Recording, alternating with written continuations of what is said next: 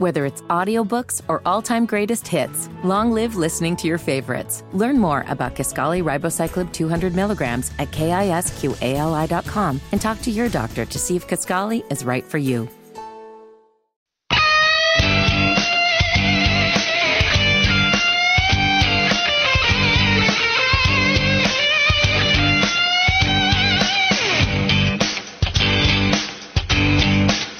Are back. This is the Wes and Walker Show, Sports Radio 927 WFNZ, broadcasting live from the Planet Kia Studios, the best place on the planet to buy a car.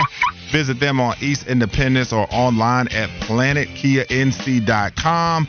Also, if you're enjoying the nonsense that we're spewing at you today, or you missed it and want to catch up on it, just download the podcast, Apple Podcasts, Spotify, WFNZ app, wherever you get your podcasts. Download Wes and Walker. All right, man. Curry last night, and I want to preface this by saying that his entire career, and Curry's one of my favorite players. I consider him a Queen City icon for sure. And so I've always one of the things, one of my only gripes about Steph has always been I've wanted him to have that game.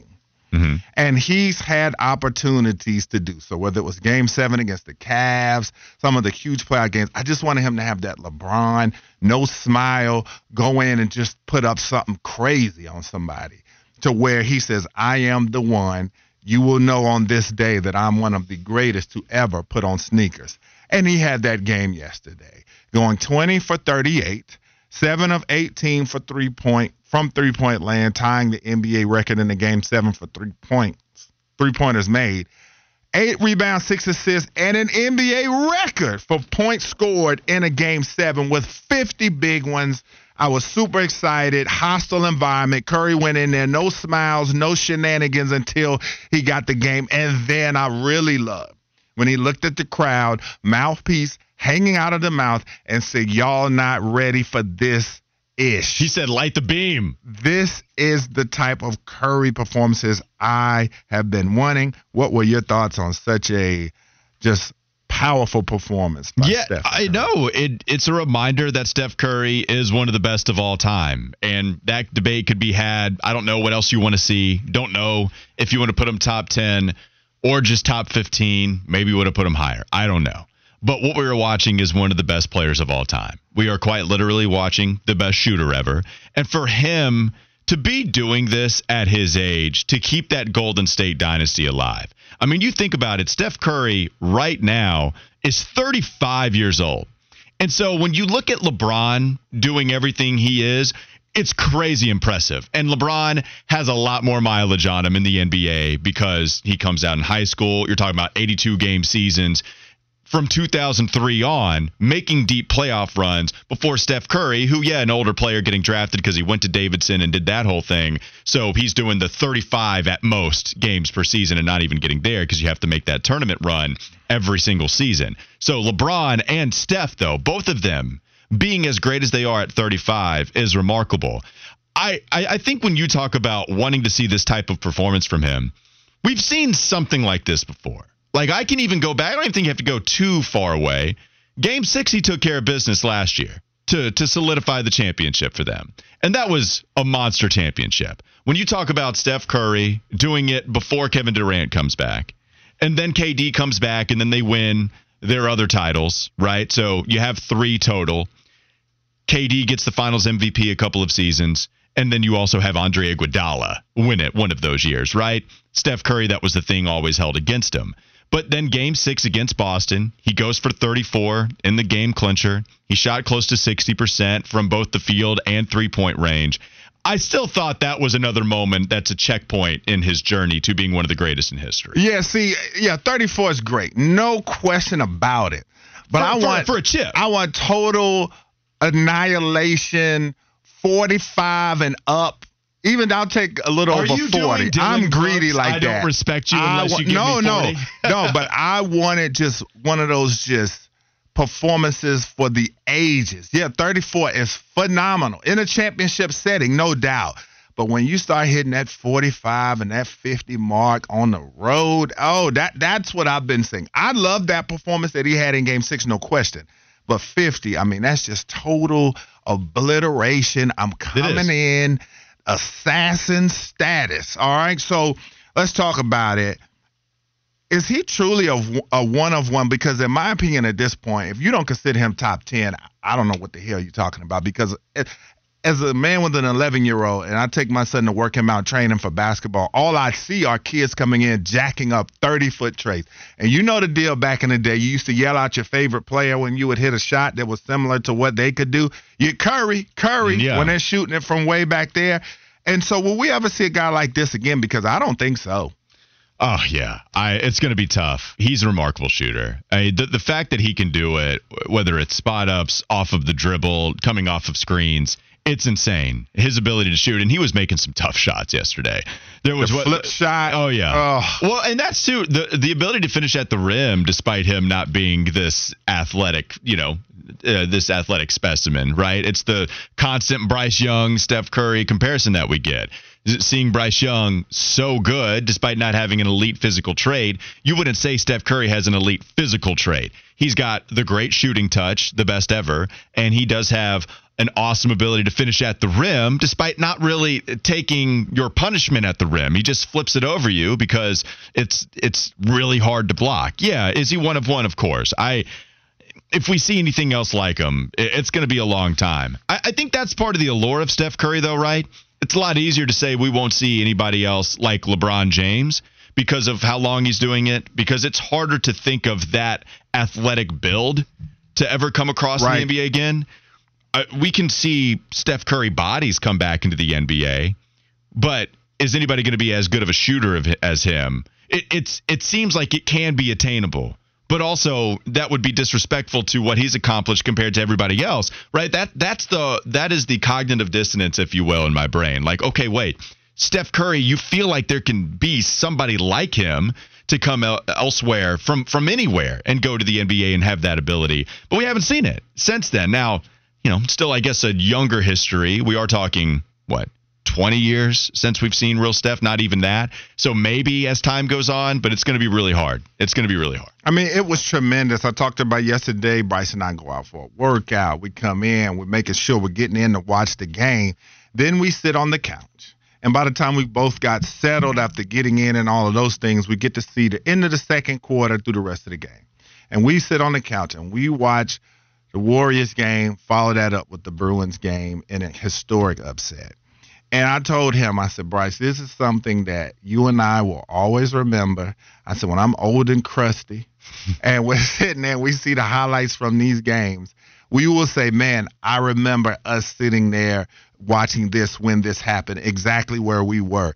Did you feel like, and I know you didn't watch the hockey game, but even with Curry, I mean, it's like, do we even realize what we're watching sometimes? We get so much sports, we get so much information on a daily basis that to see a treasure like that, the greatest game seven in the history of the NBA. I mean, this is something going down in the history books that, as I said, 20, 30 years from now, Lord willing, we're all still living and breathing.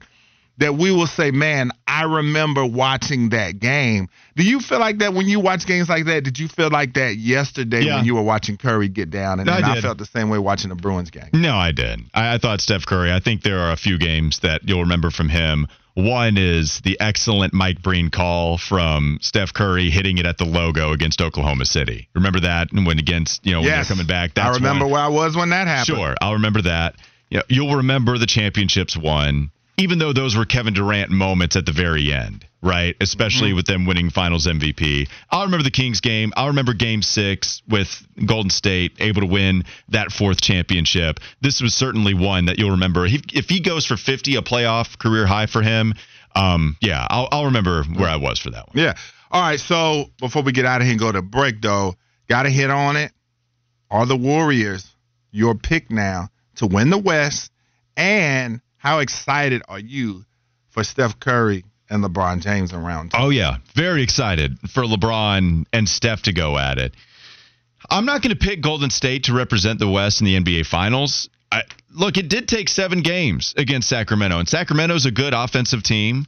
And Golden State, they won on the road in a way where they weren't really able to do so, right? This is something that they've struggled with all season long, and in game seven, they took advantage of it. But Sacramento, I do think playoff experience is a thing. And if Sacramento just doesn't have it anywhere, think of all their key contributors. De'Aaron Fox, first time he's here. Domantas Sabonis has some experience with Indiana, but not to this caliber, this Not kind with- of pressure. not with him having that type of role, especially against such a great opponent. Now, he's been in big time series, but not with him clearly, you know, not an all NBA caliber player like he was this past year. Malik Monk, he got it a little bit with the Lakers as far as what big time basketball was, but here you are as a three seed. All that to say, the Lakers aren't going to be like that. You know, LeBron, he's won a few times.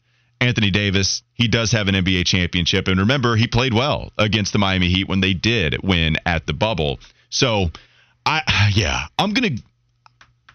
It's tough. I don't know who's going to win between those two. I wouldn't say that Golden State's the favorite to win the West, though. I wouldn't say they're the favorite. Uh, I go Golden State to win this series. I'm still going to stick with Phoenix because I'm not going to waver. I'm going to stick with Phoenix to win the West as I've I have They been didn't look great. thinking Yeah. they did not look great, and it's a big game tonight. I believe is game two, Yeah. if I'm not mistaken. Yeah, uh, but my level of- excitement for Curry and LeBron is through the roof. I mean, this is what you want to see. Two guys kind of on the back nine of their careers, two of the all-time greatest, arguably the two greatest of our generation. Uh, I know my son was pretty mad though. He was pretty upset because the times of the games of the series. Oh, that's why he mad. said the NBA needs to think about kids You're when not they you're make gonna let him stay up just a little bit? No, not that late. Ten thirty, man, please. Yeah, it's a little too late. He's like, man, the NBA. My son can go on epic rant. Yeah. and he's like, the NBA needs to think about kids Mhm. when they're doing these schedules. Do you ever have any of those moments though, where you let him say, if if it was what, what's the cutoff where he's allowed to stay past his bedtime? Well, the thing is, he's such a he's a big uh he's not as big a sports fan as I was at his age. Like I'm begging to Yeah. stay up for games at his age, but he's not quite like that now. Last night we were watching Bruins, the Bruins game, so it goes, it leaks into his bedtime well Yeah. over. But at this point, we've been watching since six thirty. We're Right. invested. He wants to see. I give him a little bit of leeway. I say, all right, man, you can finish the game. I used to be scared, and this was only for really the NCAA tournament, and Mhm. it was during Final Four when you know that championship game is going to be tipping very late. I was Yeah. always scared. I was like, "Mom, please." And Yeah. She, and to her credit, she never forced me to go to bed early enough. She's like, "Look, Walker, I understand. You can stay up from tip to one shining moment, and it'll all be okay." And so she But would. you better be ready to get up Yeah, that yeah, next morning. yeah. No complaining. during the breaks. During the breaks, every single time, I'd be like, "Mom, are you sure?" And she she'd get mad at me. She's like, "Walker, if you ask me again, I'm sending you to bed." But no, Yeah. I was all that was the one I needed to watch. That's the tournament. caveat I give them. If you're ready, I say I don't want to hear nothing when I get up, because I've taken them to wrestling before during the weekday, and we've gotten up, at, yeah. you know, gotten to bed at eleven thirty, something like that. And I'm like, but you better be ready in the morning. I don't want to hear any complaining. So, uh, yeah, that was pretty funny. But when we come back, we're going to talk about Derek Brown. Going to continue to be a Panther as they pick up his option, but they did not pick up the option on another player. Who is that? We're going to talk about that more. This is Wes and Walker. McDonald's is not new to chicken. So maybe stop questioning their chicken cred and get your hands on the McCrispy. Juicy fried chicken, buttery bun, unmatched pickle to chicken ratio. Yeah, they know what they're doing. In fact, we can honestly say they're not new to chicken, they're true to chicken. The McCrispy. Only at McDonald's. Ba da ba ba ba. Whether it's audiobooks or all-time greatest hits, long live listening to your favorites. Learn more about Kisqali Ribociclib 200 milligrams at kisqali.com and talk to your doctor to see if Kisqali is right for you.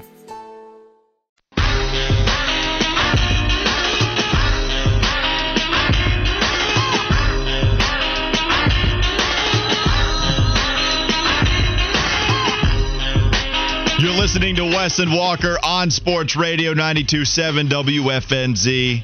Continuing to talk about the NFL draft, the Carolina Panthers not only making moves this weekend via the selection process, but they also had some contract business to tend to. The Panthers picked up the fifth year option on defensive tackle Derek Brown. They did not do so, however, for cornerback CJ Henderson, 2020 first rounder that they traded for in 2021. They traded a third round pick and Dan Arnold.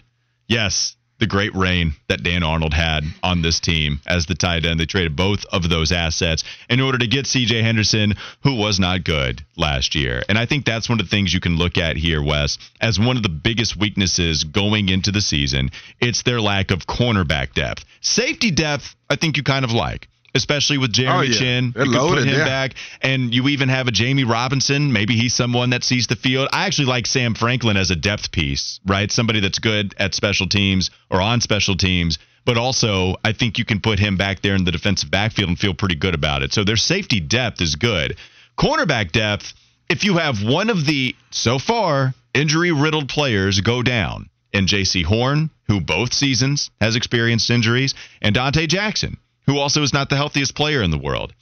That's the worst thing for me. I think if you're looking at the biggest weakness here, Wes, I think it comes down to two things. I think it comes down to the defensive line, specifically edge rusher. I shouldn't say defensive line overall, but specifically edge rusher, because even if you do have an on man front, time and time again, we see that Ejiro Evero is going to mix it up. You will see plenty of four man down fronts that you have. So, can you get somebody outside like Brian Burns or just opposite of him to feel comfortable with? Even with that being said, I still think cornerback is the biggest weakness because if somebody goes down, man, we just saw how ugly it can get Yeah. if you don't have Jaycee or Donte Jackson out there, and you're not even the biggest fan of Donte Jackson. No, I'm not a big fan of Donte Jackson. I think he is the weak link in that secondary because even with his Amongst amazing speed, that he he can be beaten. He's had he has been uh, several times, and so I thought that in the draft, if you had a chance to address that need at that other cornerback, maybe you do that. But as far as just them.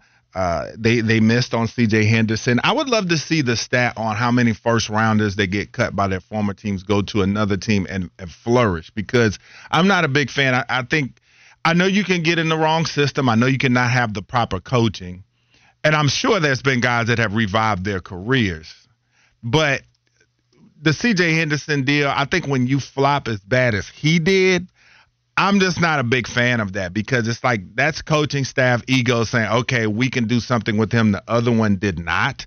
And so I kind of felt like that wasn't going to work from the beginning because I had seen all the things that people had said about him. So I just didn't feel like that was a great move in the first place. So, um, yeah, so, but them picking up the 50 option on Derek Brown, I think is uh, obviously a great move for them, and they're obviously going to be working on something long term for him that's going to be a massive contract. So if you see the projected depth chart, Derek Brown is expected to be the starting defensive end at an odd man front. You can leave him on the field four man. So you like Derek Brown. What do you think about the versatility, this new role, how it suits a Derek Brown, asking a little more from him with Evero as the DC? Uh, I think that he should be able to do well. I think he's a two gap player. Obviously, we talked about that when they first put this defense in. I don't think he's a, a nose guard by any stretch, but he can play that. But I think two gap is where he thrives the most. And I think as a three four defensive end, he's going to provide some versatility there because he has the size, he has the requisite athleticism to be able to make moves out there and uh, to be able to play on tackles and, and make plays in the backfield and be that game record that the Panthers are hoping for him to be. We saw a lot of positive signs going in that direction last year, so now is the time for him to step up and, and go even further to that next level, to that KK short level, dare I say. Mm-hmm. It'd be Multi, you know, Pro Bowl type of guy. That'd be fantastic. That would be great. And I think Derek Brown, it's what a different conversation we're having about him this time compared to if you were to just go back one year ago. How were we discussing Derek Brown? You might be discussing just how much they need to draft a defensive tackle, right? If if you saw similar play from him in his third year in the NFL, then we could have been looking at a defensive tackle a ton in this selection process, and really it wasn't anything we were looking at and, until you know first, second, third round picks. We weren't looking at DT, not nearly as much as even linebacker, cornerback, edge rusher, receiver. Not and if Derek Brown didn't work out, yeah, we absolutely could have been doing that. So such a huge improvement from him, man. It it really leaves this team in a great spot. And even with your point being proven here, discussing just how much you just wondering how much it might work for a team that trades a first round pick and then how much that first round pick has success with the team that traded for him. You could have done that with Derek. I mean, you could have, but you stuck yeah. with him, and eventually he figured it out. So we'll see just how all of this comes to fruition next regular season. 704 570 9610. Let's take a phone call. Charles dialed in. Charles, we appreciate you dialing what up, in. Charles? Man. How are you? Uh, good afternoon, guys. Uh, question well, two of them. Donte Jackson, do you think he could move to, to safety with Chinn?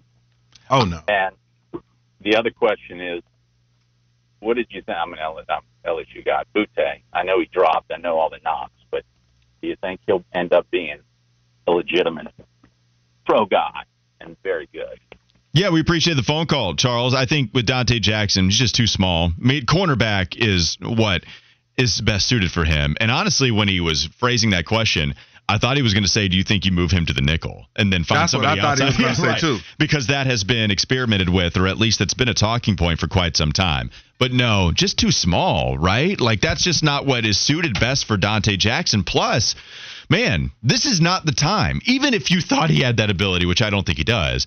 But now you're talking about Vonn Bell, Xavier Woods, Sam Franklin, Jamie Robinson, and Jeremy Chinn. That that's your safety room right now. I don't think you're going to be adding to it. Yeah, I would say the size. It depends if you put him at free safety because, granted, it was a Hall of Fame player, but Aeneas Williams played really well wow. at the free safety position, and he was around the same size as Donte when you talk about that 5'8", 180, 190. So you can play back there, but I just think for me it's the durability, and you can point that towards the size there, but just his durability. It it's a more it's about as physical position, but to me, it's a little bit more violent in the distance that you come from. Mm-hmm. Cornerback, you know, if you are, if the play's coming your way, you have to deal with the receiver, get off and make the play. Where safety, you're coming down here flying, so it's a much more violent, high speed collision there. So I'd say no. And then who was the second guy you said there? So uh, he was talking about. He was talking about Kayshon Boutte, okay. the wide receiver out of LSU. Okay. Did not test well at the combine. Was he went one, to the Patriots. Yep, in the sixth round. Was one of the higher high school recruits coming out ranked by 24/7 Sports. Second wide receiver in his class, 24th overall. A fantastic player, but the combine did not do him any favors. I know there was some issues. I, I don't want to say that they were off the field issues, but there was definitely some system adjustment problems for him where people were saying, hey, this is a guy that is talented, okay, even if the combine doesn't say so. If it can't work out with the Patriots, then I believe that would be the last straw. And plus, I think a lot of stuff is said already about him if you're drafted in the sixth round after that kind of talent. So I'm cool with Carolina not taking a flyer on him and deciding to go with some of the other players that they selected. I at 39, Jamie Robinson um, later on in the fifth round. I, I I'm not looking at any of these prospects, Wes, and saying, "Oh man, I really wish they would have looked at Boutte a little more." Because there are other receivers, right? Like Jayden Reed is somebody out of Michigan State I liked. Josh Downs, he fell. Tank Dell, I know you liked him. There are plenty of other receivers that I would pine for more so than Boutte. Yeah, I mean, it's hard to go through the fifth, sixth, seventh rounds and say guys that you would and wouldn't take because if the NFL teams knew that these guys mm-hmm. were going to be stars, they'd be drafted a lot higher. This guy could go to New England and flourish, and he could go and not flourish. That's the hard part about those late rounds. You fall for a specific reason. He failed because he he didn't fall. And when you watch, uh, he failed because he didn't fall. Lord have mercy. But you know he fell for a reason. When you look at the stats of LSU, nothing blows your way. I mean, 16 career touchdowns in three seasons for a recruit. His best year was actually his freshman year when he had 45 catches for 735 yards and five scores. Now he had 48 this year, but a lot less yardage. So we'll see what he does. I mean, like I said, fifth, fifth through seventh, man, is where the scouts earn their money, in my opinion, because you really have to be on point to pick a star. All right, so cornerback, edge rusher, we can all agree those are some issues. Feel free to tell us if there's anything else we're forgetting on the Garage Door Guru text line, or you can call in. Again, the number is the same 704 570 9610. I wanted to talk a little more about the edge rusher because Frank Reich and Mel Kiper had some pieces about DJ Johnson. Here's Frank Reich first, the head coach, speaking about one of the new edge rushers they have and discussing whether he thinks they have a starter opposite Brian Burns. Yes, um, yes, we are, and we will. Uh, very confident in that. You know, think it'll be competitive, right? I mean, that, that's what we want to do. We want to create competition at every spot. Nothing's a given. When you're a new staff, you know that that's a luxury that you're afforded even more than normal. Everybody knows that we're all on notice, right? Everybody knows that this is a fresh start for everybody. So I think you you play off that excitement, you open it up to compete for that spot, and that's what we'll do. So, just to clarify, I don't know if he was referring to DJ Johnson as the starter with that kind of conviction. He was just saying, we have a starter opposite of Brian Burns on this roster, and that's what he was speaking to. What did you make of the confidence there from the head coach and Frank Reich? I mean, I think they have to be confident in him to an extent, else they wouldn't have drafted him. There's a lot to like there. We talked about it earlier the size and the speed.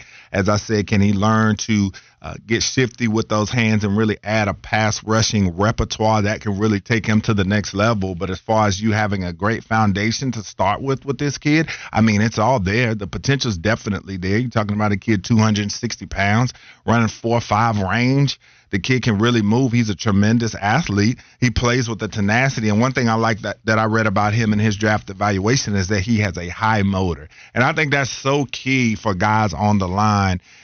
If you get that trait, that that's a tremendous starting point right there. Is if you have a guy that's going to play hard. So mm-hmm. I think for a kid like that with the physical gifts that he has, if he's going to come in and go 100 miles an hour every snap, you can coach some of the mistakes out of him, and I think that will take him to another level. So the Panthers have an opportunity here, and I'm not just saying it.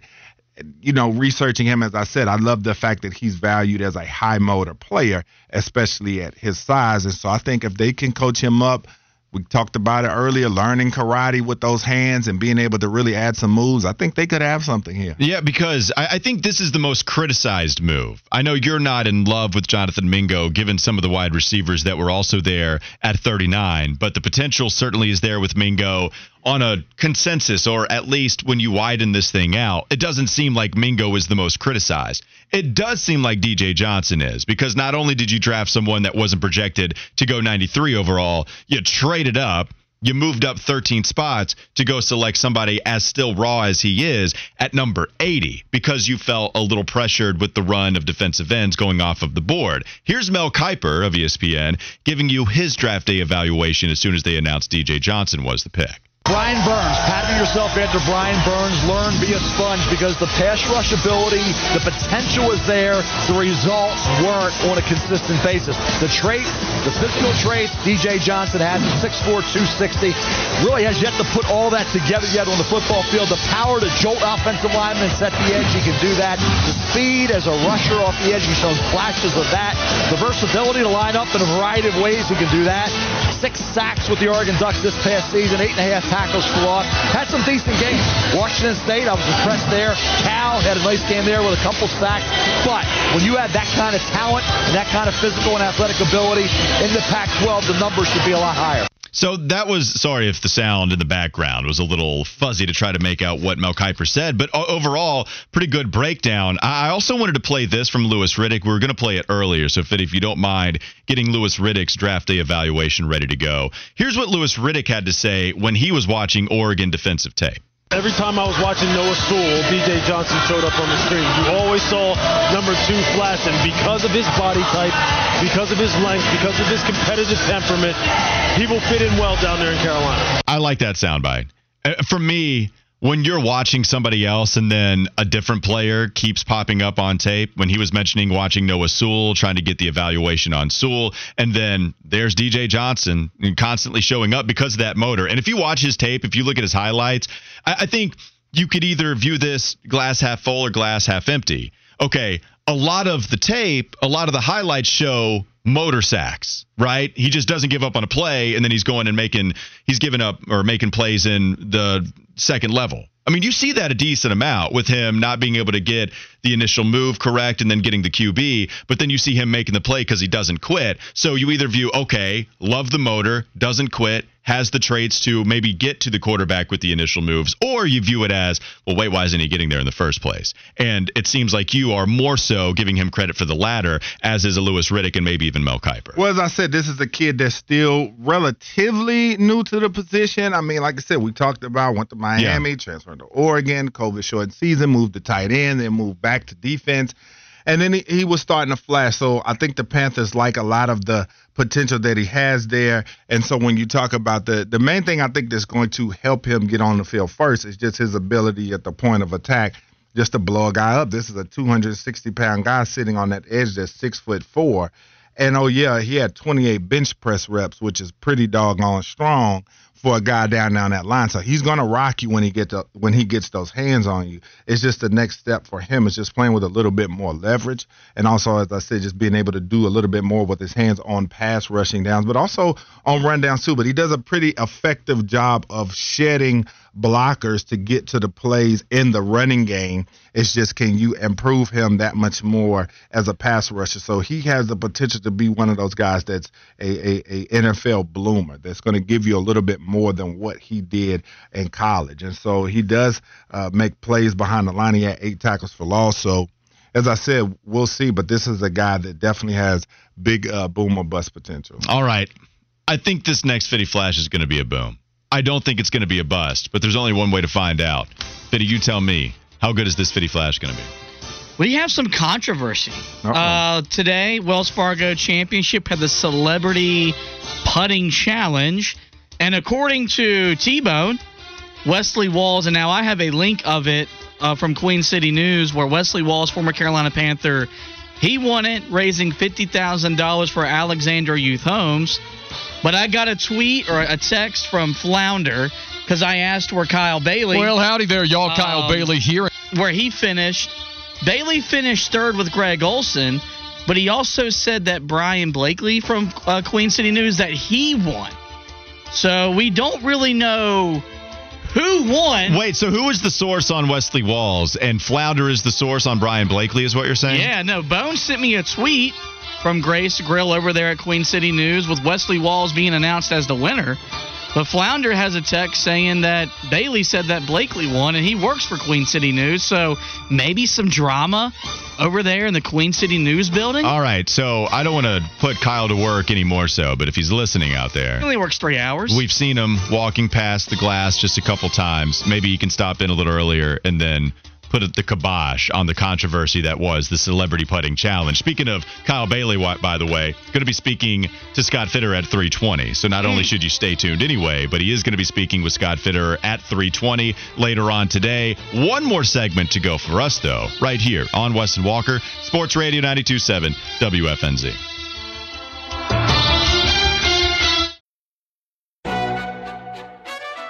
McDonald's is not new to chicken. So maybe stop questioning their chicken cred and get your hands on the McCrispy.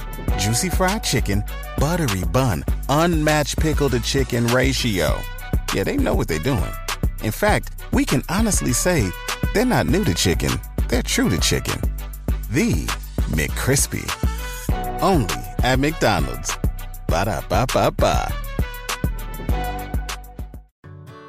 Whether it's audiobooks or all-time greatest hits, long live listening to your favorites. Learn more about Kisqali Ribociclib 200 milligrams at kisqali.com and talk to your doctor to see if Kaskali is right for you.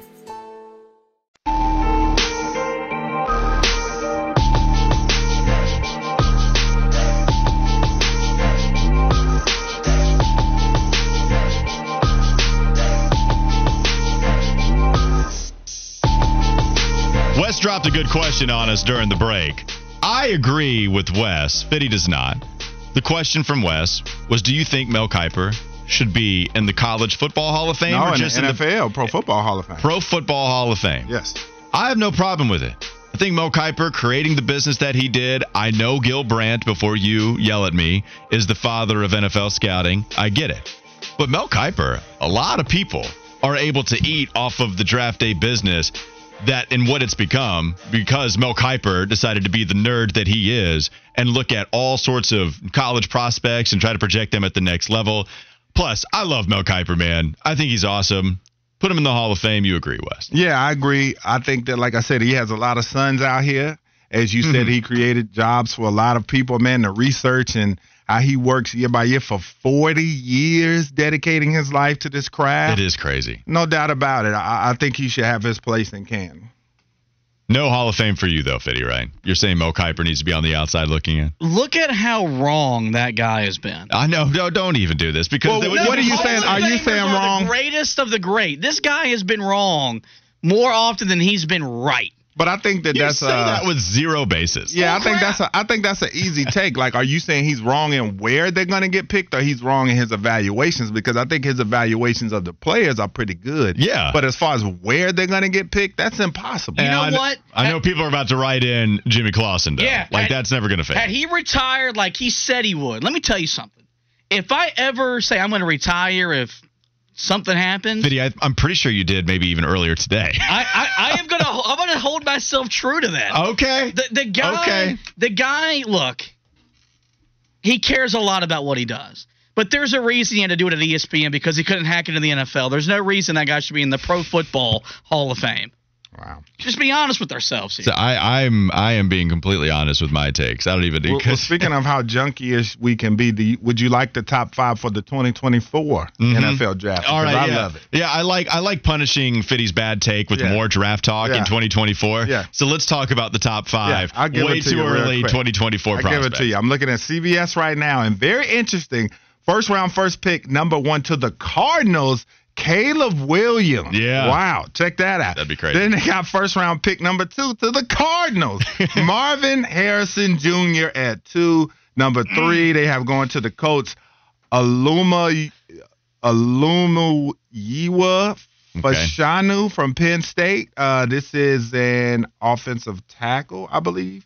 Then Drake Maye going fourth to the Washington Commanders. So not even second or third. and then Joe Alt going to the Titans fifth. And then also notable names Brock Bowers at six, Jared Verse from FSU at seven. Okay, so there's your top seven for the top 24, uh, 2024 NFL draft prospects going into next season. You can text us, photo finish text messages if you want to, 704 570 9610. All right, Fitty, tell us what happened on this day in sports history come 1988. All right, I was trying to kind of follow up what happened yesterday with Steph Curry's legendary performance. On this day in 1988, the GOAT Michael Jordan became the first player to score 50 or more points in consecutive playoff games when he drilled Cleveland for 55 points in Chicago's 106 101 victory in Game 2. And Game 1, he scored 50 points in the Bulls' 104 93 win. And I know we kind of talked about this when we talked about Steph earlier in the hour, but this led me to the question of what is the best playoff performance you remember watching as a fan of whatever team you support. So for the the Hornets, there isn't one for you, Walker. Maybe you have one, Wes Bryant, or just in the NBA playoffs as a whole. I've got a Hornets performance. But one, I, I What, wanted to ask. Augustine? For one, I wanted to ask was drilled in the actual text that you copied and pasted. it's a great question. Because I was like, Fitty probably said this to to bring home the point of Michael Jordan Yeah. and just how dominant he was. That's right. All right, so did you have any playoff performances Um, that you remember first man, and foremost? oh, uh, Kobe against the Pacers when Shaq went out of the game and he had the hurt ankle and he told the crowd to calm down and won it for the Lakers in overtime en route to their first championship. Um, then, like I said, I, I had to give it up to LeBron in Game Seven, the block and all the stuff that he did, and Kyrie's performance. Those are a, a couple that come to mind. Um, how about Jimmy Butler and what he just did to Milwaukee? I mean, That's recency bias. oh, but but okay, and we can start to go back, and I know you've got some Jimmy Butler takes for us, Wes Bryant. Yeah. But Jimmy Butler's playoff performance against Milwaukee as an eight seed, I mean, it really might be the biggest first round upset of all time. Well, it, it helps when you get mm. literally every single call to go your way. against New York, maybe, Yeah, but and- against and Milwaukee, against the- you were not saying that. Dude, you if watched you the game. breathed on him, it was you, a foul. You watched the game. You have just been complaining even more so than turned. usual. You were gassing Jimmy Butler up against Seriously. Milwaukee, and now you're mad. If you really think about it, though, yes, recency bias, of course, but but. It really just might be the biggest postseason upset that we've seen in a 1-8 scenario. no, I don't think so. Tell me who. The Believe Warriors was was that was That was crazy when the Fair. Nug- when the Nuggets beat Shawn Kemp and the Sonics back in the See, day, 8-1. That was the first eight one, I believe. It was. See, I knew you were going to say that, but I don't think the Nuggets. I think they had enough talent to justify that as well. Nuggets. Like Milwaukee, with Giannis being injured, okay, it's the one to bring up. But also, they still beat them when They Giannis was the out there on the floor. full strength. Yeah, but well, yeah, but they had Giannis too with Milwaukee. He was there, and, and Miami beat them in the two games that he played. So it's even with Giannis on the floor, Jimmy going crazy. I'm just saying. It's up there in conversation. Yeah. I would also say um, some Reggie Miller shots for me, just being a Pacers fan as well. Reggie Miller On the shots. Bulls? Yeah. The Reggie on Miller Bulls. performances, those were uh, fantastic to see the Pacers go deep into those postseasons. Also, I'll say Allen Iverson, 01, getting his team to the finals The first game, game one. game one, but also even in the uh, the Toronto Raptors series, AI and VC going at it. Vince Carter misses a, a corner three to eventually lose that series. This might be a bad question. Hmm What is LeBron's greatest playoff performance? Is it Game Six in the Boston Garden with the Heat? Oh, yeah, I forgot to say or that. Is it that Game Seven? Because that Game Six for me, like, Oh, as that a was LeBron ill. hater, I was there for it. That was ill. I'm not gonna lie. I wanted. I I can't believe I forgot that. I thought that the Heat were done, and that performance was just insanity. He left no doubt about it. I'd have to put that probably. Besides Steph, those are probably the two greatest performances I've seen in my era. Besides that Kobe game. Now, people will talk about the game one performance LeBron had against Golden State, where he went for 44 points, and he was the one that had to do it because of some of the injuries. Yeah, but that- they lost, and that was game one. Oh, but but it it was, was, ill though. Oof, I mean, It was, but Well, overtime he if- wasn't that if, great. If you, if you look if you look at that performance from LeBron James, a lot of pundits will tell you that's the best playoff game they've ever seen played. I'm t- that's that's the one. It was crazy, but then overtime he didn't do much though. That's the thing that takes Mm. away from it for me though. Overtime he wasn't that great. Was that the greatest individual performance we've ever seen by a guy in the finals? Like, That's what I'm saying. it was it was him and Matthew Dellavedova out there trying to guard. Wait, the you talking about that one? I thought you were talking about the game one when, um, when they came back and won. So so No, no, no, they lost. they they lost, but LeBron went for 51 points. Yeah, I he remember was that. 19 Yeah. of That's 32. not that series, This uh, was Fitty. 2018. Yeah. No, but well, we can look this up real quick. They lost in five because that's when KD came down and hit the yeah, shot. but- yeah, because Cleveland had nothing. yeah, Right. but in OT, because that's the game when he sat on the bench and everybody was saying how he sat away from the team and J.R. Smith made the dumb mistake. But right, but it was, so it was the J.R. Smith game, and they didn't have any Kyrie Irving. So Kyrie Irving was not suited up for that game Yeah. one, and that's why people will tell you that might be the best game they've seen anybody play in the postseason. We're getting some text, some photo finish text here. Hornets Ron saying the Alonzo shot against Boston. oh yeah, how could we forget? well, it's, it's the best. It's the best postseason but that's a memory. shot because I was gonna say the Yeah. LJ shot when he played for the Knicks uh, when he hit that big shot. Um, if you want to go NFL playoffs, which Jesse has decided to do, and you want to go local, he said when Ricky Manning Jr. had three interceptions against Philly in the NFC Championship game. So that's a good local one. Just going to a different sport there, and then uh, looking at some other Joe ones. Montana every Super Bowl, then we want to do that. that's right. All right, before we move on, Steve I- Young as well. I did ask for Kyle Bailey to join us really the last minute or so to talk about the Celebrity Putt Challenge where you were listed at number. putt.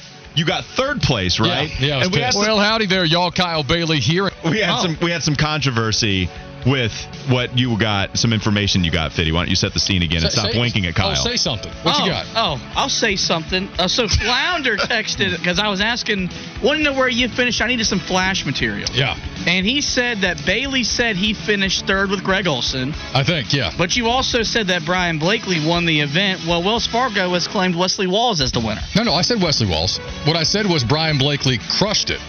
There, Oh. were, there were like four dudes that finished with 18 was par, right? Was nine hole course. Uh, the two was par on every course. Goodness Max was three, right? So Blakely was crushing it, but so was Wesley Walls. So they were two of like four in the final group together. Um, I was pissed because your boy had like two gimmies. I was crushing it, man. Crushing it. Like I was par, par, par, hit a hole in one on one of the tougher holes. And then I had two blown opportunities that would have put me in that final group. Like what me and Greg Olsen were sitting there just cussing ourselves together about how many blown opportunities we had. And Greg actually rebounded.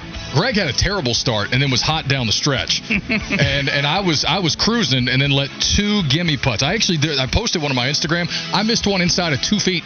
That would have given me. A Oh, stroke. no. no, I did. I Yeah, licked, it, it lipped out. It I lipped can, out. I can feel the anger That from was you too. I was so mad. I was so mad. All right, Kyle has more from you on his mm. experience out there at and then, Quail and then and then I had like a third. We all had the same thirty foot putt for hundred thousand dollars.